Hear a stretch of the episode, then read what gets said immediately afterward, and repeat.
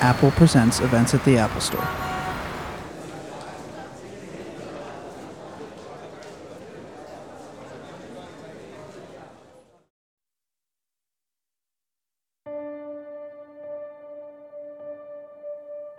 As a director, Cordova occupies a unique place in the film world. Either you love his work, or you're too terrified to go near it. He's hypnotic because he's hidden. Cordova lives, thrives, underground.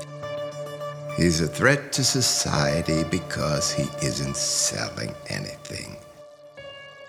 His power exists in the way he reveals us to us.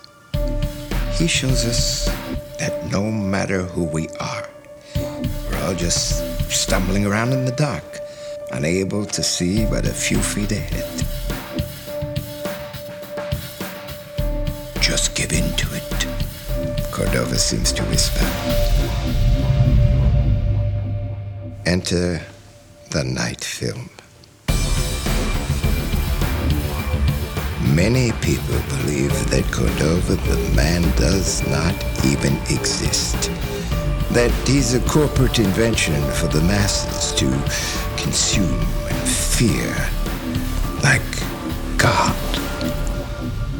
I had a good friend who went after Cordova, the investigative journalist Scott McGrath. He wanted to see once and for all what actually went on behind that curtain. What did he find out?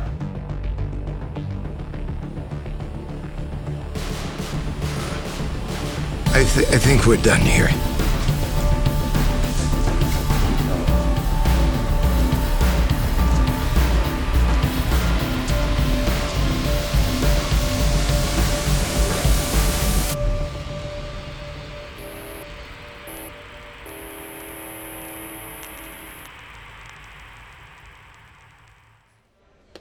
Please welcome this evening's guest moderator, Nissa Ababa from New York Magazine, and our special guest, author of Night Film, available now on the iBookstore, Marisha Pessl. All right. Well, we're going to begin with you reading. Is that exactly? All yes. Right. Well, I'll be reading a short passage from the prologue. So here we go. Mortal fear is as crucial a thing to our lives as love. It cuts to the core of our being and shows us what we are. Will you step back and cover your eyes, or will you have the strength to walk to the precipice and look out? Do you want to know what is there, or live in the dark delusion that this commercial world insists we remain sealed inside, like blind caterpillars in an eternal cocoon? Will you curl up with your eyes closed and die, or can you fight your way out of it and fly? Stanislas Cordova, Rolling Stone, December 29, 1977. Prologue. New York City, 2:32 a.m. Everyone has a Cordova story, whether they like it or not. Maybe your next-door neighbor found one of his movies in an old box in her attic and never entered a dark room alone again. Or your boyfriend bragged he'd discovered a contraband copy of At Night All Birds Are Black on the internet, and after watching refused to speak of it, as if it were a horrific ordeal he'd barely survived. Whatever your opinion of Cordova, however obsessed with his work or indifferent, he's there to react against. He's a crevice, a black hole, an unspecified danger, a relentless outbreak of the unknown in our overexposed world. He's underground, looming unseen in the corners of the dark. He's down under the railway bridge, in the river with all of the missing evidence and the answers that will never see the light of day. He's a myth, a monster, a mortal man. And yet I can't help but believe when you need him the most, Cordova has a way of heading straight toward you, like a mysterious guest you notice across the room at a crowded party. In the blink of an eye, he's right beside you by the fruit punch, staring back at you when you turn and casually ask the time. My Cordova tale began for the second time on a rainy October night, when I was just another man running in circles, going nowhere as fast as I could. I was jogging around Central Park's reservoir after 2 a.m., a risky habit I'd adopted during the past year when I was too strung out to sleep, hounded by an inertia I couldn't explain, except for the vague understanding that the best part of my life was behind me, and the sense of possibility I'd once had so innately as a young man was now gone. It was cold and I was soaked. The gravel track was rutted with puddles, the black waters of the reservoir cloaked in mist. It clogged the reeds along the bank and erased the outskirts of the park as if it were nothing but paper, the edges torn away. All I could see of the grand buildings along Fifth Avenue were a few gold lights burning through the gloom, reflecting on the water's edge like dull coins tossed in. Every time I sprinted past one of the iron lampposts, my shadow surged past me, quickly grew faint, and then peeled off as if it didn't have the nerve to stay. I was bypassing the South Gatehouse, starting my 6th lap, when I glanced over my shoulder and saw someone was behind me. A woman was standing in front of a lamppost, her face in shadow, her red coat catching the light behind her, making a vivid red slice in the night. A young woman out here alone, was she crazy? I turned back, faintly irritated by the girl's naivete, or recklessness, whatever it was that brought her out here. Women of Manhattan, magnificent as they were, they forgot sometimes they weren't immortal. They could throw themselves like confetti into a fun-filled Friday night with no thought as to what crack they fell into by Saturday. The track straightened north, rain needling my face, the branches hanging low, forming a crude tunnel overhead. I veered past rows of benches and the curved bridge, mud splattering my shins. The woman, whoever she was, appeared to have disappeared. But then, far ahead, a flicker of red. It vanished as soon as I saw it. Then seconds later, I could make out a thin, dark silhouette walking slowly in front of me along the iron railing. She was wearing black boots, her dark hair hanging halfway down her back. I picked up my pace, deciding to pass her exactly when she was beside a lamppost, so I could take a closer look and make sure she was all right. As I neared, however, I had the marked feeling she wasn't. It was the sound of her footsteps, too heavy for such a slight person, the way she walked so stiffly, as if waiting for me. I suddenly had the feeling that as I'd passed, she'd turn, and I'd see her face was not young as I'd assumed, but old. The ravaged face of an old woman would stare back at me with hollowed eyes, a mouth like an axe gash in a tree. She was just a few feet ahead now. She was going to reach out, seize my arm, and her grip would be strong as a man's, ice cold. I ran past, but her head was lowered, hidden by her hair. When I turned again, she'd already stepped beyond the light and was little more than a faceless form cut out of the dark, her shoulders outlined in red. I took off, taking a shortcut as the path twisted through the dense shrubbery, branches whipping my arms. I'll stop and say something when I pass her again, tell her to go home. But I logged another lap, and there was no sign of her. I checked the hill leading down to the bridle paths. Nothing. Within minutes, I was approaching the North Gatehouse, a stone building beyond the reach of the lamps, soaked in darkness. I couldn't make out much more than a flight of narrow stairs leading up to a rusted set of double doors, which were chained and locked, a sign posted beside them. Keep out, property of the city of New York. As I neared, I realized in alarm, glancing up, that she was there, standing on the landing, staring down at me. Or was she looking through me?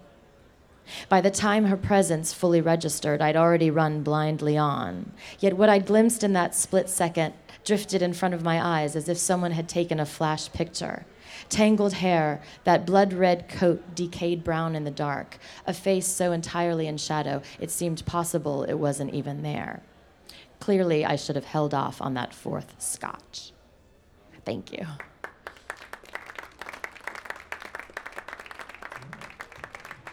Well, thanks very much for that, and thanks to all of you for being here. Well, I'll ask some questions now, and you all can ask some questions in a little bit, I guess.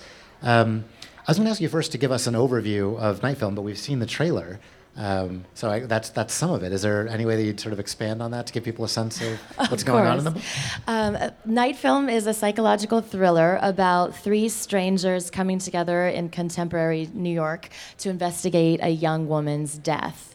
Her father just so happens to be this very controversial figure who's responsible for some of the most terrifying films ever made. So as this band of outsiders forms, these strangers come together, they begin to inch closer and closer to not only what happened to this young woman who turned up dead at the bottom of a Chinatown warehouse at 24, but they come closer and closer to unmasking the identity of her father and what basically this family's history is. All right. Out of curiosity, when you're working on a project like this, I'm sure people ask you a lot, what is it about? Do you have a pitch like that sort of ready to go for people? Well, I think very much during the creative process, you're not exactly sure what it's about. So of course, like when your editor asks you to write jacket copy, you actually have to boil things down and take a step back. But that's absolutely after the creative process. And I like to not pigeonhole what I'm doing in terms of any kind of genre or theme, and really just focus on character and what the journey is, and then of course like being able to discuss it in a more cocktail party setting is helpful. Okay. So it's nice to have a take on it at that point, but obviously when you're writing it, I think that you just have to keep an open mind and not try to pigeonhole yourself. Okay, great. So I know from talking to you earlier that the genesis of this was thinking up Cordova. Exactly. Do you remember a particular moment when that notion, that character sort of gelled in your head or clicked into place? Well, I think, and I might have mentioned this to you before, I think there were two moments. One was I happened to be in Paris promoting Special Topics, my first novel, and I was wandering the streets. I had a bit of downtime, and I happened upon Christie's auction house. And there was this very strange figure in the process of leaving, and he was surrounded by handlers, and he happened to be wearing a pair of glasses that were very round, as if his eyes weren't actually there. I was standing at quite a distance, so there's something very arresting about his figure.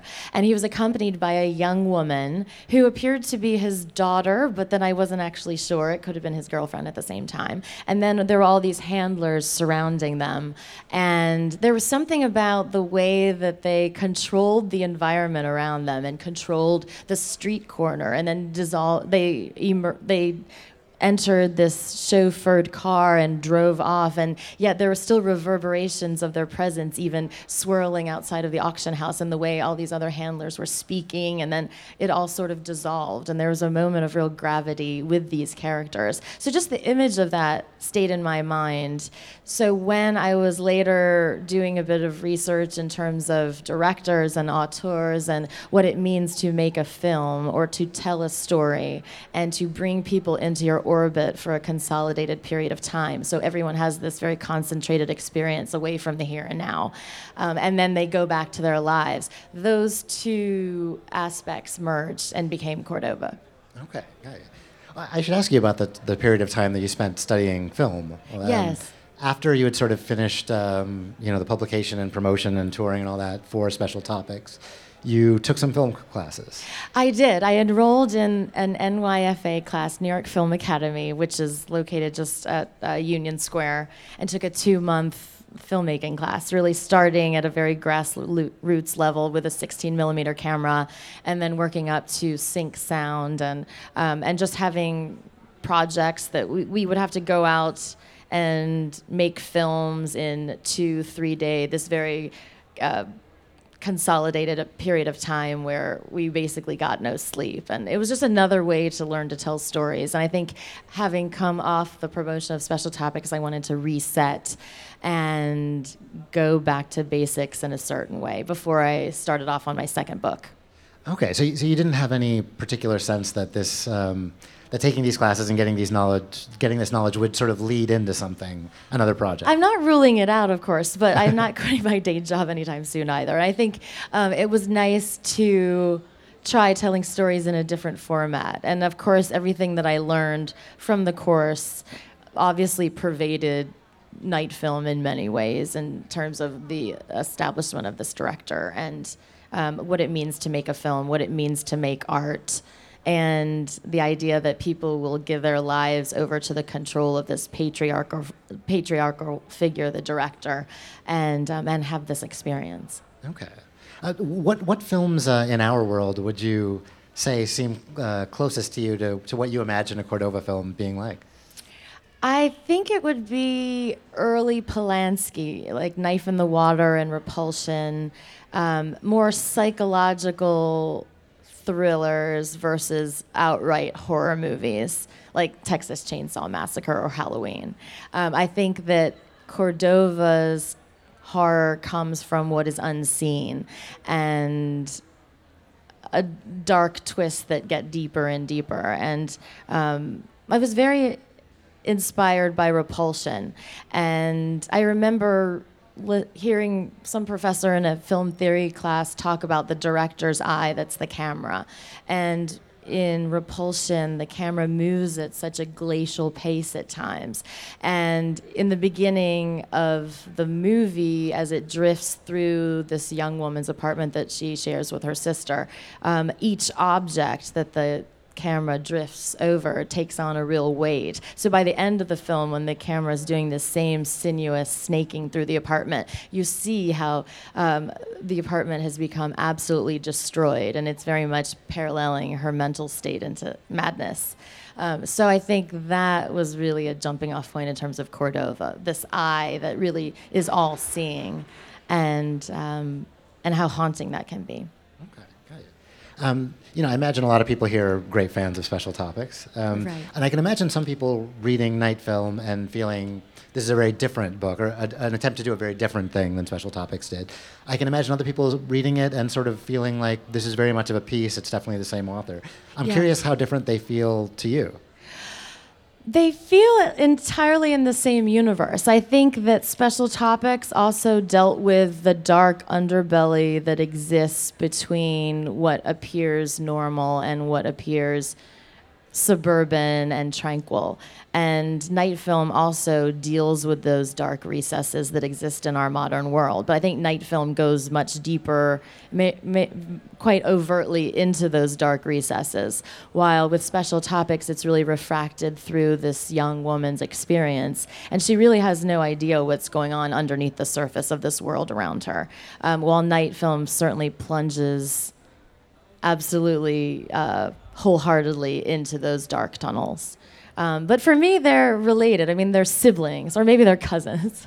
Okay. Well, I mean, I imagine a lot of people would have expected your second book to maybe be sort of bidding for a kind of literary esteem or something like that. Okay. Whereas this seems to shoot for real crowd pleasing and to give people a sort of an experience that's maybe even a little escapist and has that sort of fun to it. I'm just curious your reaction to that. I wasn't turning into a question. I think that I approach writing in terms of what I want to read. And at the moment, 2008, 2009, when I set out writing Night Film, I wanted to find a multi-layered story that had a lot of twists and turns, that was dark, that would take me on a journey, but also have an element of fun and enthusiasm. So I really came at it from that perspective as a reader. But I don't think in terms of what critics are going to say or how I'm going to be pigeonholed, literary or non-literary. I mean, I think if you have that sort of self-consciousness, then you're not absolutely in the story and you're not following your gut. So from that perspective, I wanted to create a dark odyssey with characters on the periphery of society coming together and seeking a central truth. So I started with really that conceit, and then everything took off from there. Okay. Well, can we talk a little bit about the difference in the writing process between the two of them? Sure, because I understand absolutely. It was fairly different the way that you went about sort of plotting and creating this book versus the first one. Yes, I think when you're writing your first novel, there's such a sense of newness and the belief that you've never done this before, so you want as much scaffolding holding you in place as possible. And so I had Excel spreadsheets, and I had really very rationally mapped out what each twist and turn would be, exactly where all of my characters were going, what my main character knew versus what was actually going on.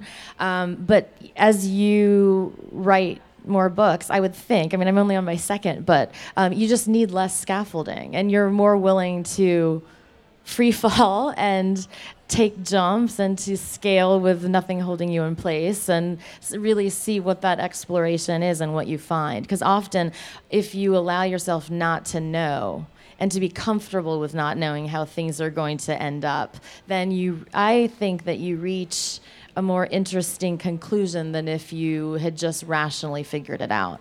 So Night Film just had that writing process was much more dislocating. And I think given the material, given that it was going to some very dark places, I just wanted that sense of dislocation in myself as a writer. But I have talked to other writers who are on their 7th, 8th books, and they tell me that each book has its own way of being written and its own set of directions. And as long as you show up and are open to not knowing, then you can just allow that process to really inform you, and then it translates into the book. Okay. I mean, did you find it pleasurable or challenging to sort of jump into this one without so much scaffolding? Pleasurable in the sense of being terrified, but just continuing to move. I mean, I think there were moments where I had seen a documentary about Everest where one of the mountain climbers had fallen down a crevasse. And I think he was like half a mile down into the earth. And the only thing that saved his life was just to keep making decisions. And I definitely feel that way as a writer, and that he said that that kept him mentally in place, that as long as he was making decisions, they might be the wrong decision, but as long as you're moving forward, you're getting somewhere. So even having that sense of dislocation, just making decisions about the narrative, making decisions about my characters, just moving forward, I could always go back and change, and that's how I dealt with not having that scaffolding. So it was like ice climbing, basically. We should probably talk more about things in the book. I don't know if I have any questions ready about that, but I'm curious, were any parts of it particularly pleasurable to write? I don't know if I can ask that without spoiling anything, but I'm curious. For me, it's much easier as a writer to write internal histories in terms of what might have happened in the past. For example, there's a chapter that's devoted entirely to two warring sisters who are both actresses. I was obviously inspired by Olivia de Havilland and Joan Fontaine. So that, to me, I could write really easily in one sitting. So a riff like that has to do with past, that has to do with the history, it's very easy for me to write. It's much harder for me to actually physically move characters through space. Okay. Like getting them from one location to another, I tend to be overly detailed, so I have to like rip it all out later. Like I have them put one foot in front of the other, they hail a cab, they open a door, they pay the cab driver. So later I have to go back and it's like, okay, the reader gets it. Like they took a cab, that's all I needed to say. Okay. Yeah, there are some like 4-hour road trips. So it's funny. This, right? Exactly. But it's funny confronting those things, and some things really flow and some things are easy and second nature, and other things really require a sort of one foot in front of the other, powering through, and sometimes it feels like laying brick of the Great Wall of China, but you just keep going. Okay. Well, yeah, in terms of history, is one thing people who haven't read the book yet should probably know is that you've gone into great detail imagining Cordova's filmography. Yes. And every one of the you said you have plots for every one of the films. Every one, yes. Okay. Yes. Some I have actual scenes. Others I just have a plot point with like a beginning, a middle, and end. Okay. So some are more detailed than others, but I do have plots for all of them. How long did that process take you? Probably a few months. I mean, it was before I actually started writing Night Film, and I just wanted to do a lot of background and character work and figure out exactly what that world was. So when Scott, the main character, is going after Cordova and investigating this woman's death, it would just be very natural that certain scenes and snippets of dialogue and costumes just come to him in a really familiar way. And the only way to pull that off is really for it to be familiar to me as the writer. But I also, that is actually my favorite part of the job. And it's creating those worlds from scratch and creating a body of work from nothing and what would be pervasive and mysterious to me. But I enjoyed that process. And how about the character of Scott McGrath, our narrator? How did he come together for you? When I originally did the book proposal for Night Film, I had constructed it in a way that ended up materializing the book. I had all different photographs and newspaper articles, and from that way, using all of those different, that paraphernalia, it was giving a sense of what the book would be. And so I came up with the character of this investigative reporter and wrote some of his case notes. And that ended up being Scott's voice. And I always thought at the time, it would be too difficult to take on a 43-year-old man's point of view. So I'm just doing it for this article, and I'll probably choose something else. And I did try different points of view, and I kept coming back to this reporter, and I realized I wanted the challenge of writing from his point of view. And it ended up being a challenge, but one that I like to take on. Okay. Well, can I ask more specifically? What were the challenges in sort of pegging how he spoke on the page? Well, I think coming off of Blue from Special Topics, which was hyper literate, a young adolescent voice that really, because she had such little life experience and because she was reading the world around her through all of these books that she had read, it was very easy for me to write from that point of view. And any time that the plot was slowing down, she could riff on some fictitious book that she had read, and that was sort of a bit of comic relief for me as the writer. But this was much more streamlined and rational. There was no place within Scott's psyche to hide because he was an investigative reporter. Unless he'd had a mental break with reality, he was going to remain pretty much in the here and now. So it just allowed me to face certain things that I was afraid of with plot and character. And it certainly required me having some of my guy friends read through it and make sure I was on, at least in the ballpark of a male voice. And I guess we should turn it over. All right, yeah, great. I have no sense of time, so we'll start with your questions then. So for those who are just getting started as writers, can you give us an idea of what your discipline is, daily discipline writing, and then how did you find your agent, and how did you get published? Of course. I believe if you're starting out as a writer, you have to write every day. And if you have another full-time job, it's just something that you have to weave into the fabric of your life and be quite rigid about it. I had a full-time job when I started Special Topics, and I would cram writing in any extra space that I had, because I think you have to get into the rhythm of writing and being able to write even when you don't feel like it. I think, having talked to so many other writers, I think the consensus is that you write even on those very dry days. So I think that would be the most important thing, is that at least to write Monday through Friday, even if it's only for an hour. In terms of finding my agent, I got into the habit fairly quickly of writing something and then sending it off for professional feedback. And that certainly meant getting rejected many times. But each time that I did that, there were always a handful of agents and I would send cold query letters basically describing my project, and then they would ask to read it. But in each exercise where I did that, there were always a handful of agents who really took the time to walk me through what was wrong with the manuscript. And they would also give me great encouragement of moments where they could see something. And I'm so indebted for that kind of response, because that really is something that you can take away and keep going. Also, the major thing is to never give up, that if you want to be a published writer, it is entirely possible at any age and any time, as long as you have the discipline and the drive. So that would be my advice. I was curious about, you said that Cordova came first, and I was curious if you started writing a book from Cordova's point of view or about Cordova, and then went back for Scott, or if it was always a guy that was investigating the mysterious character. Actually, no, it never even occurred to me to write from Cordova's point of view. I think because I always saw him as an absence. I always felt the emptiness of his lack of presence and how powerful that was. I mean, the book is about a lack of presence in the sense, and the mosaic of eyewitnesses and other characters talking about something or someone and how that gives birth to this incredible life. So I always found him as this very strong presence that was not present. And that was always how I conceived him, but even though I had a very strong picture in my mind.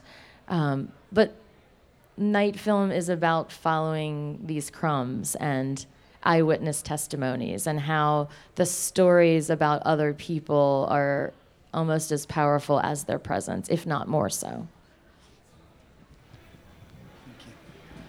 Do you want to make this into film? And if you did it as a film, what kind of character would the lead be?